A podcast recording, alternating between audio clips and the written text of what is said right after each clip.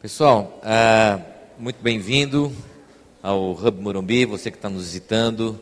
Ah, eu quero falar com você nesses próximos minutos, refletir com você sobre o seguinte tema: de dentro para fora.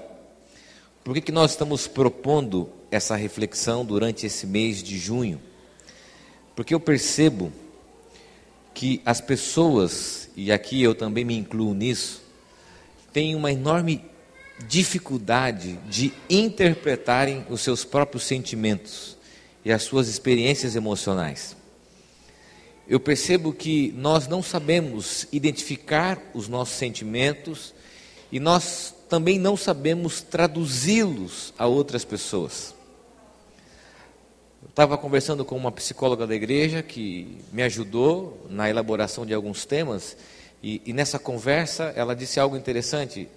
Nós somos como aquela criança que está com sono, irritada, e o pai sabe que ela está com sono e ela briga com sono e ela não consegue interpretar os seus sentimentos.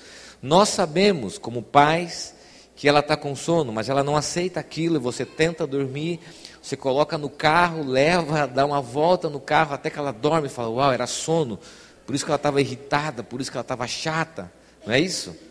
Essa mesma dificuldade que a criança tem de interpretar aquilo que ela está sentindo, nós adultos também temos de interpretar o que sentimos e também de identificar no nosso coração quais são de fato esses sentimentos. Então é preciso olhar para a vida, preste bem atenção, é preciso olhar para a vida de dentro para fora. Fazer uma reflexão uma avaliação daquilo que nós trazemos no nosso coração. Então essa série, ela é um convite, preste bem atenção, para que eu e você possamos sondar o nosso coração e refletirmos sobre os verdadeiros sentimentos que temos dentro de nós. É uma reflexão íntima, necessária, oportuna, para que possamos experimentar verdadeiras mudanças em nossas vidas e também nos nossos relacionamentos. Ok? Então, esse é o convite. E nessa primeira mensagem, eu quero fazer uma introdução das mensagens que virão. Eu quero propor o tema e dizer por que, que é necessário essa reflexão e esse movimento de dentro para fora. Ok? Quero ler com você Mateus capítulo 15 do versículo 10 ao versículo 20, uh, ah, há uma fala de Jesus muito importante para que a gente possa refletir sobre esse tema especificamente. Uh, o texto relata a fala de Jesus uh, em resposta a um episódio registrado no versículo anterior, nos versículos anteriores, perdão. Então, esse texto, Jesus está respondendo a, a uma questão, a um problema, aonde os mestres da lei os fariseus estavam questionando os discípulos e a Jesus também. Olha que interessante, pelo fato deles terem comido e não terem lavado as mãos. Então, esse grupo de religiosos viram que os discípulos e Jesus estavam comendo e não estavam lavando as mãos e foram perguntar para Jesus o porquê disso. Ah, na tradição, era importante lavar a mão não só como um sinal de higiene, mas como uma cerimônia religiosa para tirar a impureza que a pessoa tinha. A gente não encontra nos textos bíblicos nenhum mandamento, nenhum mandamento que diz que nós devemos lavar as mãos, mas nós encontramos na tradição judaica, no ritual e nos ensinos de alguns mestres religiosos que interpretavam a lei a necessidade de você lavar a mão. O que poderia ser entendido como um ato de higiene, que a gente faz isso, quem tem filho tem que ensinar para as crianças lavarem a mão antes de comer. Naquela cultura tinha-se a, a, a compreensão religiosa, ritualística. Então esses mestres da lei e esses religiosos chegam para os discípulos e para Jesus e questionam: peraí, como que vocês comem e vocês não lavam as mãos? Então Jesus responde a essa pergunta e a esse questionamento dos religiosos. Ele diz o seguinte: Vamos ler? Jesus chamou a multidão e disse: Escutem e entendam. Não é o que entra pela boca que faz com que alguém fique impuro. Pelo contrário, o que sai da boca é que pode tornar a pessoa impura. Então os discípulos chegaram perto dele e disseram: Sabe que os fariseus ficaram escandalizados com o que o Senhor disse? Jesus respondeu: Toda palavra que o meu Pai que está no céu não plantou será arrancada. Ele é duro aqui com esses grupos religiosos, especialmente esses que interpretavam as tradições ao invés da lei. Não se preocupem com os fariseus, são guias cegos, e quando um cego guia outro, os dois acabam caindo num buraco. Então Pedro pediu: explique para nós, para nós, aquilo que o Senhor disse antes. Jesus disse, ele está aqui repetindo aquilo que ele disse, dando uma nova interpretação. Vocês também não entenderam? O que entra pela boca vai para o estômago e depois sai do corpo. Mas o que sai da boca vem do coração. E é isso que faz com que a pessoa fique impura. Porque é do coração que vêm os maus pensamentos, os crimes de morte, os adultérios, as imoralidades sexuais, os roubos, as mentiras e as calúnias. São essas coisas que fazem com que alguém fique impuro. Mas comer sem lavar as mãos não torna ninguém impuro. O texto nos faz considerar, em primeiro lugar, que nas palavras de Jesus, nesse ensinamento, nessa resposta a esse questionamento religioso, e essa é a primeira lição do texto, o exterior mostra o interior. Vou repetir isso. Nas palavras de Jesus, o exterior mostra aquilo que nós temos dentro de nós. Por isso que Jesus usa essa expressão: o que sai da boca é que pode tornar a pessoa impura. Essa fala de Jesus está conectada com o próprio ensino do capítulo 12, versículo 34, aonde Jesus se dirige também aos religiosos e diz o seguinte: está na projeção. Raça de víboras, como vocês podem falar coisas boas sendo maus? porque a boca fala do que está cheio o coração. Jesus faz uma inversão da compreensão religiosa a respeito da impureza. Ah, de uma forma indireta, ele critica o comportamento e atitude dos religiosos, como se ele dissesse o seguinte: olha, que nós podemos interpretar a partir das palavras de Jesus, como se Jesus dissesse o seguinte: não adianta você lavar as mãos e falar o que vocês falam. Não adianta vocês lavarem as mãos e serem preconceituosos, uh, serem críticos, serem avarentos, serem maldosos. Jesus está criticando religiosos, dizendo o seguinte: não adianta você ser uma pessoa religiosa e bem cuidadosa com as tradições, se você, ao falar, expressa aquilo que há de pior no seu coração. Você coloca para fora as coisas ruins do seu coração. E quando eu penso nesse texto, nesse movimento que Jesus inverte, nessa compreensão que Jesus faz com que a gente pense que o que é impuro não é o que é externo, mas o interno que exterioriza para que as pessoas conheçam a gente. E aqui eu quero me conectar com você com algumas coisas importantes para a gente pensar. Uh, a gente consegue, no ambiente profissional de trabalho, uh, gestar os nossos sentimentos em função da nossa performance, porque é exigido de nós, né? Então você imagine que na sua profissão uh, e na expectativa que as pessoas têm em relação à sua profissão, você não pode gritar, ficar enraivecido, ser uma pessoa estourada. Você não pode fazer isso porque você corre o sério risco de ser demitido. Então você tem um controle emocional em função da sua função, do seu cargo, do seu trabalho. Só o que acontece? Aonde que nós exteriorizamos aquilo que nós temos dentro de nós? Para as pessoas que nós amamos, para as pessoas que convivem perto da gente. Vou fazer aqui uma comparação com a minha vida. Eu tenho que ouvir todo mundo, eu sou pastor, prestar atenção, eu tenho que acolher todo mundo. E quando eu chego em casa, eu tenho que lidar com o fato de que o meu cansaço e todo aquele sentimento aprisionado não se tornem em raiva, irritação, estresse, impaciência, e eu estoure com os meus filhos, porque eu não consigo, em função desse controle emocional da minha profissão, do meu trabalho, fazer isso. Então eu firo as pessoas com as palavras, eu agrido, eu estouro, eu critico, e as principais vítimas da minha boca não são as pessoas que nós não conhecemos, apesar que no ambiente virtual isso acontece muito, né? Nós já falamos sobre isso ano passado. Mas isso acontece com as pessoas que nós amamos. A gente agride, a gente vomita, desculpa usar essa expressão, a amargura, a tristeza, sentimento mal resolvidos com essas pessoas próximas de nós. Não é verdade? Talvez ah, as coisas que você não consegue controlar quando você tem um chefe que é muito duro com você e você tem uma vontade de estourar, de dizer algumas coisas e você não consegue, e quando você chega em casa, coitado da sua esposa, do seu marido, dos seus filhos, porque toda descarga emocional é canalizada para essas pessoas.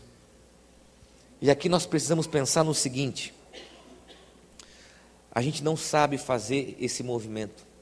E a gente vai exteriorizar o sentimento de uma forma errada, vai colocar para fora no momento equivocado com as pessoas que não poderiam ser vítimas dessas palavras, e nós então transformamos isso em palavras duras, pesadas, de amargura, de sentimentos que são nossos. Preste bem atenção no que eu vou dizer. De sentimentos e experiências que dizem respeito a nós. E a aplicação disso é muito clara. Muitas pessoas não sabem lidar com certos sentimentos e têm uma enorme dificuldade de torná-los públicos da forma correta, da maneira saudável, equilibrada, adequada. Às vezes essas pessoas, elas até não são compreendidas, claro, mas elas acabam por ferirem outras pessoas na maneira que se expressam e que se relacionam. É, eu conheço pessoas que têm uma habilidade de ferirem as outras com palavras. E elas se sentem bem aliviadas porque elas colocam isso para fora. Não é bom? De vez em quando dá uma surtada com os filhos assim. Né? É uma mulher que fala assim: dá uma de louca aqui em casa, porque vocês não me ajudam, né? que vocês não fazem, tudo sobra para mim. É, é bom, a gente alivia, coloca para fora. Só que muitas vezes, dessa forma que nós fazemos, nós agredimos, nós ferimos as pessoas.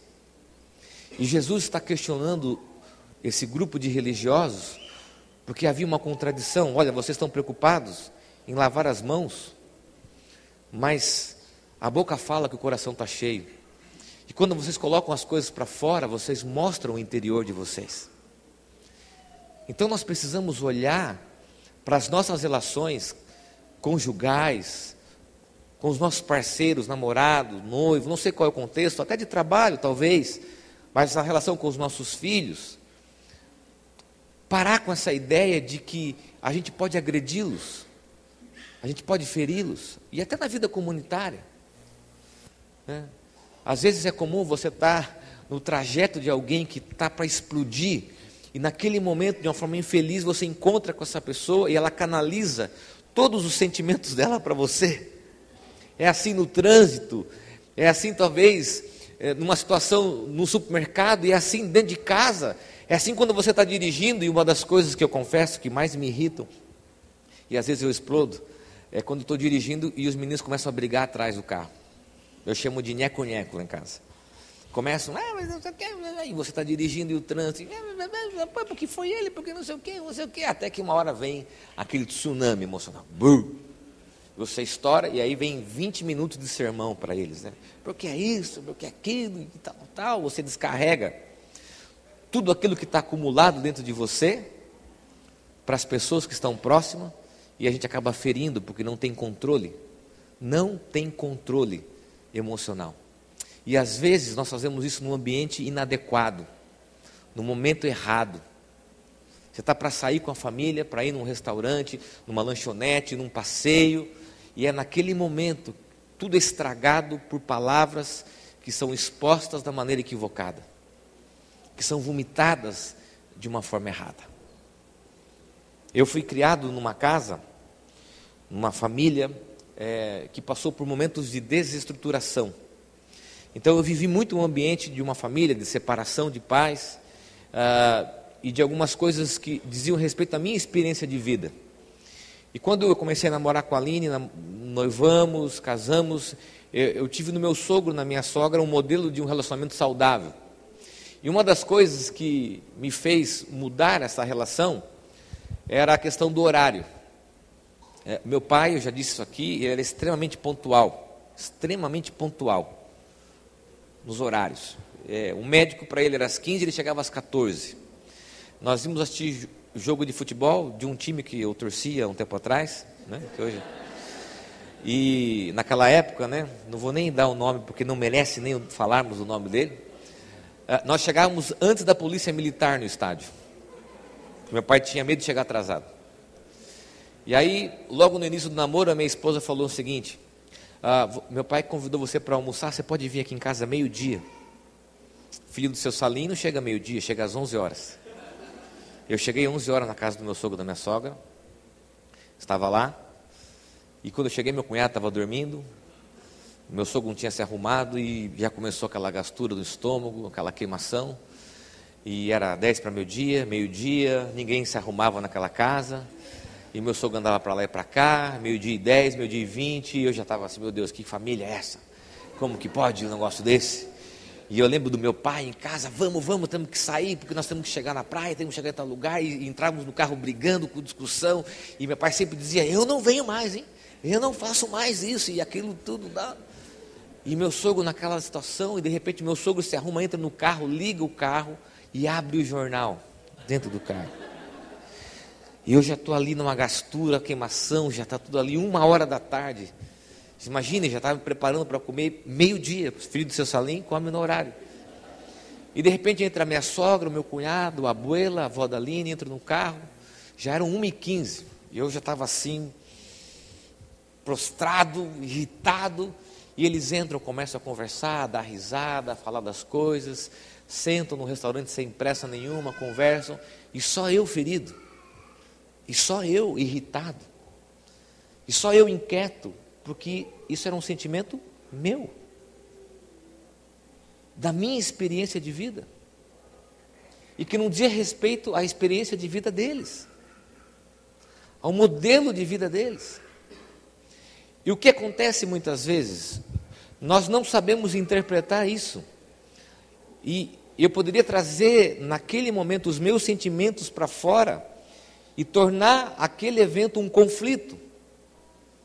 Eu poderia fazer o que eu sempre ouvi, agredir verbalmente a Aline, falar, como que pode marcar um horário desse? E, e, e transportar para ela toda essa carga emocional na qual eu fui exposto na minha educação. Eu poderia fazer isso, mas eu comecei a aprender nesse modelo de relacionamento da família dela que existem formas saudáveis de lidar com os conflitos, com as situações. Segunda lição do texto, e de uma forma muito enfática, Jesus ele vai repetir a sua afirmação, dando uma outra interpretação, ampliando, que diz o seguinte: o problema está dentro de nós. O versículo 18 diz assim: Mas o que sai da boca vem do coração, é isso que faz com que a pessoa fique impura. Jesus identifica o coração como origem da impureza. Aonde está localizado os nossos problemas, as nossas dificuldades? no nosso coração, Jeremias 17, versículo 9, diz assim: Enganoso é o coração mais do que todas as coisas, e desesperadamente corrupto, quem poderá entendê-lo? O termo coração usado por Jesus é a expressão cardia. Cardia remete metaforicamente à vida interior. A palavra cardia, nos textos bíblicos, remete à vida interior representa o ego humano e todos os sentimentos e emoções desse ego, da sua própria natureza. Para Jesus, o problema não é lavar a mão, o problema são os nossos próprios corações. É nessa identificação de Jesus que reside os problemas e os nossos conflitos. Sabe por quê? Porque eles nascem dentro de nós. Eles nascem dentro de nós. Sabe o que a gente faz? A gente acha que não. A gente acha que é tudo culpa das pessoas que estão à nossa volta. É culpa do outro, é culpa daquilo que é externo, e nós nunca identificamos a origem do problema, nosso próprio coração. Os nossos próprios desejos, as nossas próprias vontades, a, a, as nossas próprias experiências, os nossos próprios sentimentos, o nosso próprio rancor, nossa própria tristeza, e eu vou falar sobre isso, a dificuldade que nós temos de lidar com tristeza nas próximas semanas, raiva, culpa, é um desses sentimentos que nós temos que saber lidar nesse movimento de dentro para fora, irritação, cansaço, aonde que é a origem disso? No, no lavar as mãos, no deixar de lavar ou não? No coração na origem humana, na vida interior. Porque muito dos nossos problemas e conflitos nascem dentro de nós mesmos. Embora nós criemos uma série de justificativas, culpando até mesmo os outros, é do nosso próprio coração que parte as nossas maiores crises e problemas. Nós criticamos pessoas que enfrentam os mesmos problemas que a gente, mas quando a gente critica, de alguma forma, a gente está espiando os nossos erros, ou seja, escondendo aquilo que é no nosso coração. Por isso que eu tenho uma habilidade de enxergar defeitos nos outros, para esquecer da origem do meu coração, dos problemas que dizem respeito a mim, ao meu coração, aos meus traumas, aos meus limites, e não dos outros. Eu sempre falo que o maior desafio do meu casamento sou eu mesmo, a minha história de vida, os meus sentimentos, os meus medos, os meus receios, dizem respeito ao meu coração. Tem uma experiência que eu gosto sempre de lembrar. Eu fui criado numa família muito simples e eu nunca tive muitas habilidades esportivas. Sempre fui um cara mediano para baixo, né? É, tem alguns aqui que não reconhecem isso, mas eu reconheço. Né? é, então eu sempre fui aquele cara do meio, da composição ali, nunca fui um atleta de ponta. Ah, meu irmão era um bom goleiro, meu pai foi um goleiro de futebol e outras atividades que nós fazíamos antigamente. Eu sempre fui um cara ali que as minhas habilidades diziam respeito a outras coisas.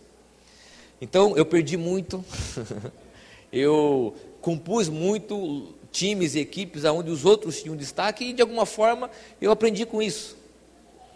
E eu lembro de uma experiência que eu tive, o Theo estava fazendo natação, aula de natação, e teve um campeonato, um festival. E ele tinha começado a fazer as aulas ali, e, e eu lembro que eu falei, ó oh, filho, não tem problema você perder, fique tranquilo, é, o importante é competir. É, e eu fui saindo do carro falando justamente isso para ele. Olha, filho, olha, tem muita gente que faz aula há um ano, dois anos, então não se preocupa, não olha para eles, olha para você né, aquele discurso. O importante é você ser melhor do que você mesmo, porque era a minha experiência mediana da vida. E eu fui ali, ali, o que você está falando? Não, estou treinando ele para ele não se sentir frustrado, né? Porque isso diz, dizia respeito a mim. Então ele entrou e teve lá o festival muito legal e tocou o apito lá, o sinal, ele pulou e ele ganhou. E eu fiquei super feliz, né? Ele foi o primeiro, embora todo mundo fosse contemplado ali, não era um campeonato. Ele foi o primeiro. Eu falei, ah, você ganhou. Ele falou, não, pai, eu estou só competindo, pai. Não, você ganhou. Não, pai, não é importante ganhar. Não, você ganhou. Ele falou, não, pai. Ele não reconheceu, ele demorou minutos, horas para compreender, porque eu projetei para ele minhas experiências e sentimentos. Eu treinei ele para sentir e para viver experiências que diziam respeito ao meu coração e não o coração dele. E é exatamente isso que acontece nas nossas relações. Nós não identificamos as causas do coração, criamos justificativa nas pessoas que estão ao nosso redor, culpamos o outro, agredimos o outro, sem olharmos para a nossa própria natureza, para os nossos próprios sentimentos. Tim Keller diz o seguinte: se Deus eliminasse todas as fontes do mal do mundo, às vezes nós temos desejo que aconteça isso, né? principalmente se a pessoa pensar politicamente é, e ser um adversário daquilo que eu penso. Se ela pensar politicamente, ideologicamente diferente de mim, ela é o mal. É, a polarização faz isso. Ele diz: se Deus eliminasse todas as fontes do mal do mundo, nós não estaríamos mais aqui, pois o mal está dentro de nós. Esse é um princípio da teologia reformada. O mal reside no nosso coração. Jesus está colocando os religiosos diante de um fato, de uma realidade que eles não enxergavam. Os olhos daqueles homens estavam no fato das mãos. Como vocês comem e não lavam as mãos? E Jesus diz: Não, o problema é o coração. O problema é o coração. Deixa eu dizer uma coisa para você. O problema do seu casamento é o seu próprio coração, seus próprios sentimentos. O problema das suas relações afetivas diz respeito à sua estima, às suas experiências, que são suas, do seu coração. Terceira e última consideração, e aqui nós temos uma proposição, uma resposta a isso. As mudanças só acontecem de dentro para fora. Quando Jesus estabelece que é do coração para fora, ele também nos coloca diante daquilo que é a mensagem do Evangelho. Se o pecado afeta a parte mais íntima da nossa existência, é somente a mensagem de Jesus, a mensagem do Evangelho, a mensagem da graça, é que pode transformar a nossa vida através do arrependimento, do reconhecimento de quem nós somos e do reconhecimento, preste bem atenção, do que há verdadeiramente dentro de nós. Por isso que Tim Keller também diz que a religião é de fora para dentro, mas o Evangelho é de dentro para fora. Deus trata do nosso caráter, da nossa personalidade, dos nossos sentimentos, dos nossos valores, das nossas experiências, porque o Evangelho nos coloca diante dessa realidade de quem de fato nós somos. Preste bem atenção no que eu vou dizer. Muitas mudanças só acontecerão na sua vida se começarem dentro do coração. Muitas mudanças do seu casamento só acontecerão se começarem dentro de você e do seu coração. Muitas mudanças só acontecerão na sua família, na relação com os seus filhos, nos seus relacionamentos, se começarem dentro de você.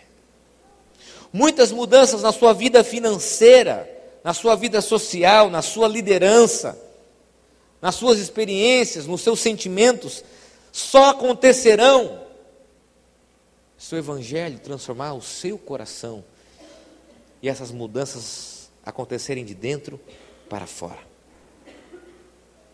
Mas lembre-se de um seguinte, e aqui está a diferença do Evangelho e da autoajuda. A autoajuda pressupõe que só uma reflexão individual, eu e você, a gente encontra a solução. Não, o Evangelho não diz isso. O Evangelho mostra que é de dentro para fora. Mas ele mostra o seguinte: Richard Foster diz assim: a necessária mudança interior é obra de Deus, não nossa. Isso demanda um trabalho interno e somente Deus consegue trabalhar pelo lado de dentro. Vou repetir isso. Somente Deus pode trabalhar pelo lado de dentro. Porque muitos dos nossos sentimentos exigem, eu vou pontuar aqui algumas coisas: perdão, arrependimento, cura. E esses sentimentos só são proporcionados à medida que Deus trabalha dentro de nós, no nosso interior. Ele tirando a culpa, ele tirando o criticismo, ele tirando a irritação, ele tirando o cansaço, para que o Evangelho trabalhe na nossa vida, na nossa intimidade. E eu quero terminar essa mensagem fazendo a seguinte reflexão: a religiosidade muda os nossos hábitos, muda o nosso comportamento, muda a forma de vestir, mas só o Evangelho muda o nosso caráter e a nossa vida. Se você participa de uma comunidade e se você está aqui há algum tempo e você não tem experimentado mudanças na sua vida interior, sinto dizer para você, não quero julgá-lo, mas é o que o texto nos diz, que você precisa conhecer o Evangelho, porque o Evangelho trabalha dentro de nós. Porque o Evangelho trabalha no nosso coração, na raiz do problema, na identificação de quem nós somos. E esse reconhecimento de quem nós somos é o que a Bíblia chama de arrependimento. E aí que atua a graça de Deus, o amor de Deus, tratando, curando o nosso interior, o nosso coração, os nossos sentimentos, as nossas experiências. É, a, é nessa área E é nessa origem que a graça, o amor de Deus, o perdão dele, a restauração dele trabalha. E talvez isso envolva a nossa história de vida pessoal. Talvez isso envolva os nossos sentimentos, as nossas experiências. E é Deus tratando daquilo que nós somos, especialmente do nosso coração. Então, quero terminar essa mensagem fazendo um convite para você vir junto com a gente durante o mês de junho, nesse movimento de dentro para fora. E nesse primeiro momento, nesse primeiro domingo, fazer o seguinte convite: olhe para o seu coração e identifique, identifique as reais causas dos seus problemas, dos seus conflitos. Não olhe para fora tentando encontrar culpados e justificativas. Olhe para o seu coração e peça para que Deus atue na sua intimidade, no seu coração, no seu caráter, na sua personalidade, trazendo cura, trazendo restauração, trazendo perdão, aliviando os sentimentos, aliviando a sua carga de experiência de vida, para que Deus atue na causa, não nos sintomas, mas na causa e na raiz de todos os males, conforme Jesus diz: o coração. Quero convidar você a fechar os teus olhos. Eu sei que a mudança de alguns hábitos são importantes, e está na moda falar sobre isso, né? Mudança de hábito. Mas hábitos não transformam caráter. Mudança de rotina não transforma a personalidade. Mudança de hábito não traz perdão. Mudança de hábito não traz cura aos nossos sentimentos. Porque é preciso tratar do coração. É preciso tratar de dentro para fora. É preciso expor os sentimentos, é preciso trazer a verdade e o reconhecimento de quem nós somos. É preciso dizer que muito dos nossos conflitos e problemas tem como origem o nosso próprio coração. E aqui você pode identificar seus medos, que são seus medos o seu cansaço, a sua irritação, o seu estresse, que são seus sentimentos, a sua amargura, o seu ressentimento, que são seus e tem como origem o seu coração e não as pessoas que estão à sua volta. Pai, o Senhor nos conhece e conhece o nosso coração, o nosso íntimo, e sabe, ó Pai, que nós precisamos do Teu Evangelho, da Tua graça, do Teu amor, e do teu espírito que convence, que transforma aquilo que nós somos, aquilo que sentimos, aquilo que nós experimentamos. Ó Deus, aqui estão homens e mulheres que precisam da cura do coração, que precisam da cura dos seus sentimentos, que precisam da cura da sua vida interior.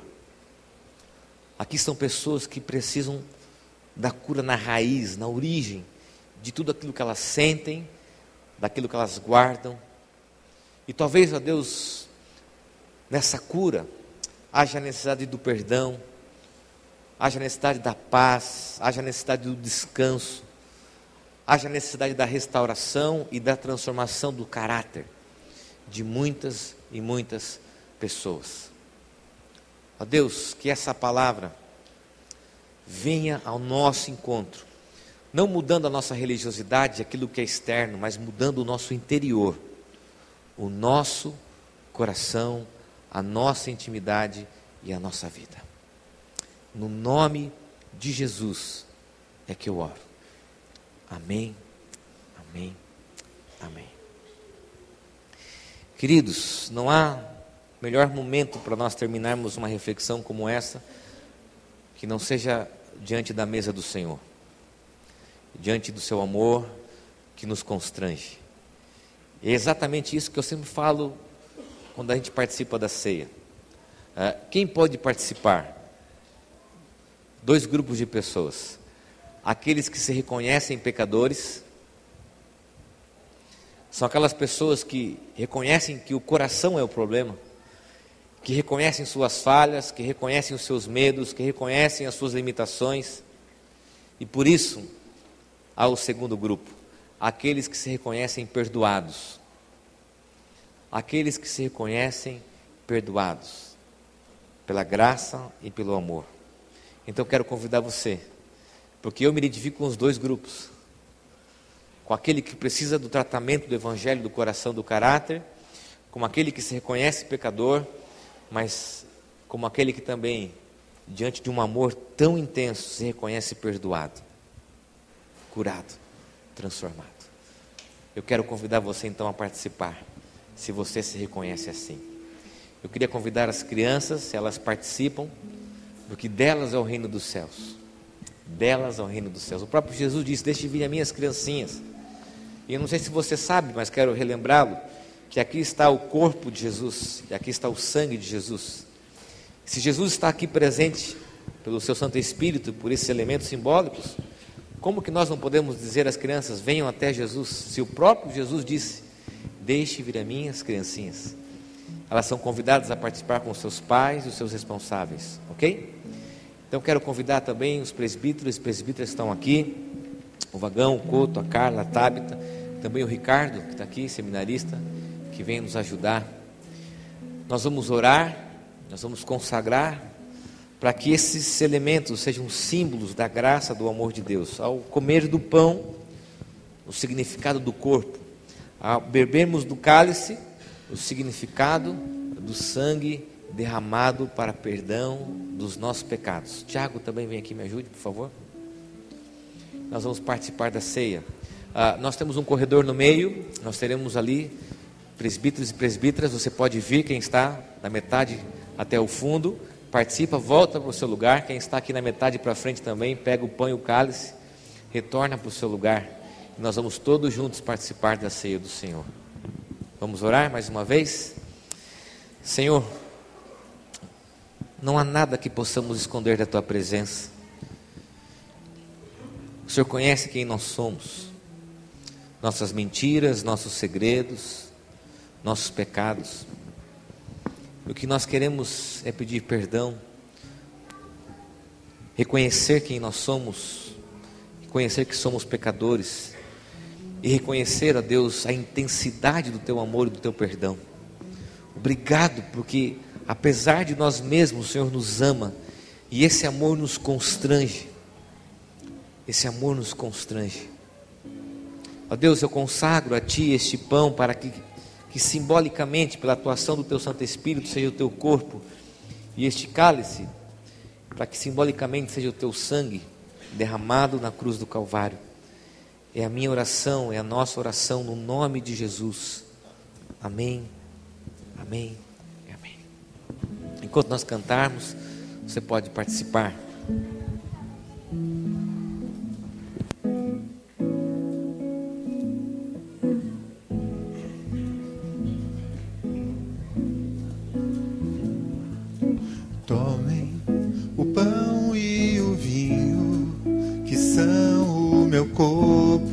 e sangue que dou por vocês. Lembrem que em breve eu volto para juntos cearmos a mesa no reino de Deus. Tomem o pão e o vinho que são o meu corpo e sangue que dou por vocês breve eu volto para juntos seamos a mesa no reino de Deus.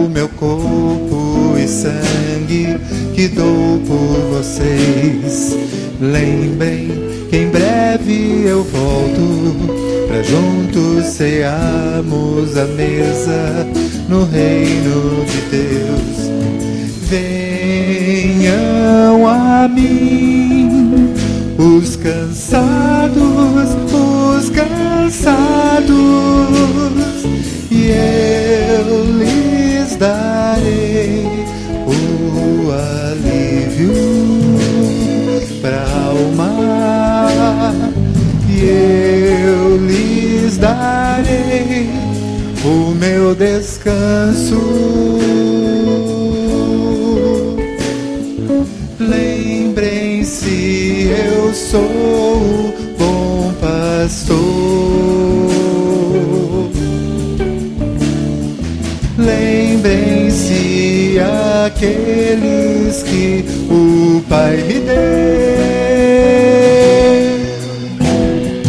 Tenha vida eterna e não perecerão.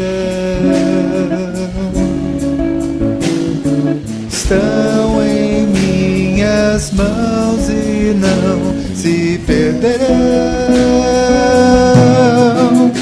Por meu sangue derramado, pecados são perdoados. O meu corpo sim é dado por vocês, por vocês, por meu sangue derramado. Os pecados são perdoados. O é dado por vocês, por vocês.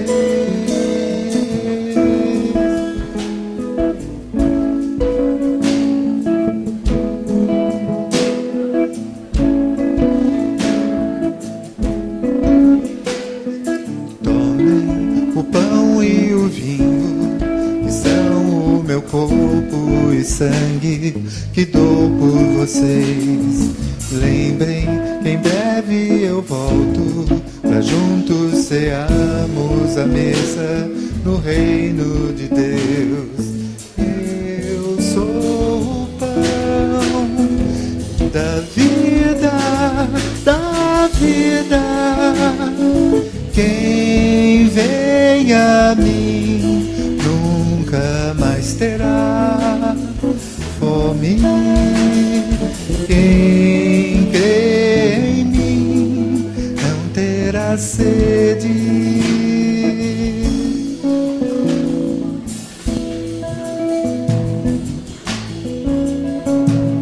Tomem o pão e o vinho, que são o meu corpo e sangue, que dou por vocês. Lembrem que em breve eu volto, pra juntos cearmos a mesa no reino de Deus.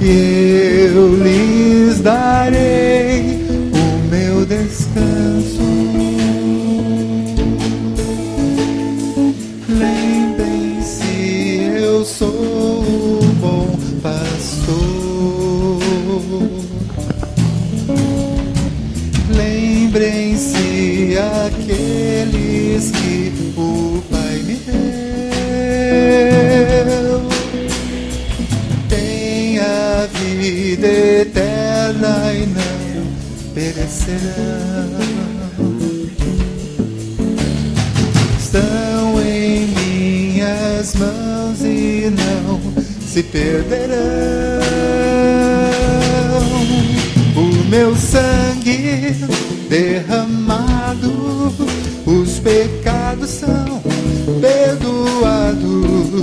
O meu corpo sim é dado por vocês, por vocês. O meu sangue derramado, pecados são, são perdoados. O meu corpo, sim, é dado por você, por você.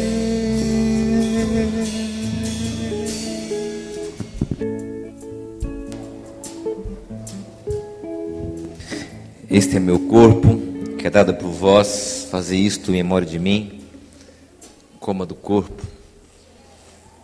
Foi por você.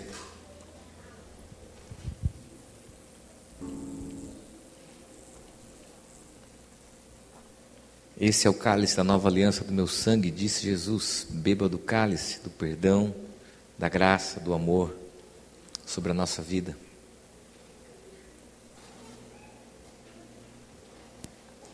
Feche teus olhos, coloque a sua vida diante de Deus, ore.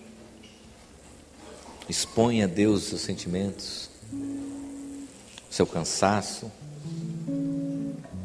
a sua vida.